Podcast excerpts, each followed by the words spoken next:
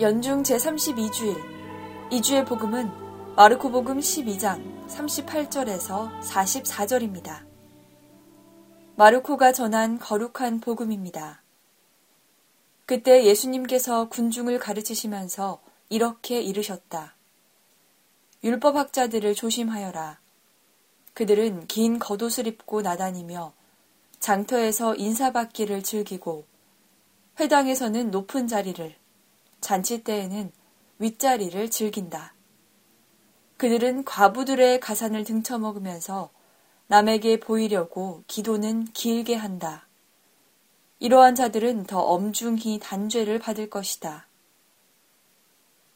예수님께서 헌금함 맞은 쪽에 앉으시어 사람들이 헌금함에 돈을 넣는 모습을 보고 계셨다.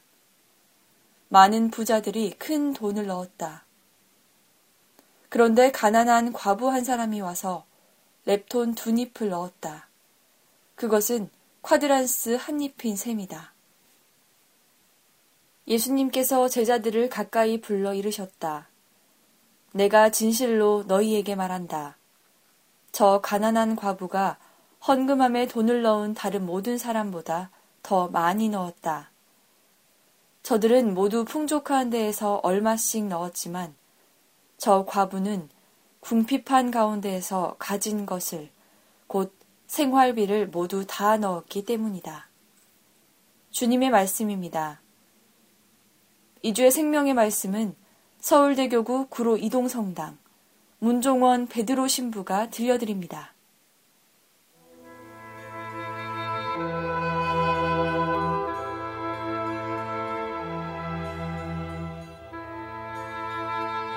율법 학자들을 조심하여라.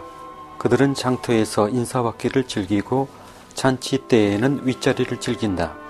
그들은 과부들이 가산을 등쳐 먹으면서 남에게 보이려고 기도는 길게 한다. 이러한 자들은 더 엄중히 단죄를 받을 것이다. 예수님께서는 극도로 화가 나셨고 적당히 욕을 섞어가며 화를 폭발시키십니다. 예수님께서 화를 내시는 중요한 대상 가운데 한 부류는 말만 하고 실행하지 않는 파렴치한 두 얼굴의 종교 지도자들입니다. 화를 내시면서 그들을 향해 독사의 족속, 눈먼 인도자, 어리석은 자, 죽은 사람의 뼈와 썩은 것이 가득 차 있는 회칠한 무덤, 그리고 뱀 등의 단어를 사용하시며 욕을 퍼부으십니다. 노기를 띠시며 위선자라는 말을 일곱 번이나 사용하시는 것은 예수님께서 수차례 말씀을 하셨는데도 그들이 알아듣지 못했기 때문입니다. 예수님의 모습을 현대에서 쓰는 표현으로 하자면 분통을 터뜨리는 것이라고 할 수 있습니다. 다시 말해 당신의 감정 표현을 적나라하게 드러내신 것입니다. 예수님은 상대방의 약점을 공격하지 않으셨으며 다른 사람들이 당신에 관해 이야기하는 것에 대해서도 두려워하지 않으셨습니다. 하지만 혐오스러운 어떤 일을 보시면 가차없이 꾸짖으셨습니다. 다른 모든 사람들에게 이야기할 기회를 주지 않으면서 마음에 있는 것들을 쏟아내십니다. 마테오 복음사가는 예수님께서 극도로 화를 내시는 장면과 그 외에도 여러 다른 곳에서 화내시는 모습을 보여줍니다. 그리고 화가 나셨을 때는 절대로 감정을 억누르려고 하지 않으셨으며 엄하게 꾸짖으시고 가혹할 정도로 책망하셨음을 보여줍니다. 예수님께서는 제자들과 친구들에게 욕을 하지 말라고 권고하시기도 했으나 화를 내실 때는 적당히 욕을 섞어가며 가차없이 열불을 토하셨습니다. 이러한 전형적인 예는 베드로가 하느님의 일을 방해하려고 유혹할 때 화를 내시면서 사탄아라며 꾸짖으시는 장면에서 잘 나타납니다. 예수님은 불의를 보셨을 때 그 불의의 정체가 무엇인지를 사람들에게 알려주셨습니다. 우리는 예수님께서 화를 내실 때 결코 엉뚱한 사람을 지목하며 화를 내지 않으셨고 어떠한 폭력도 사용하지 않으셨다는 사실을 명심해야 합니다.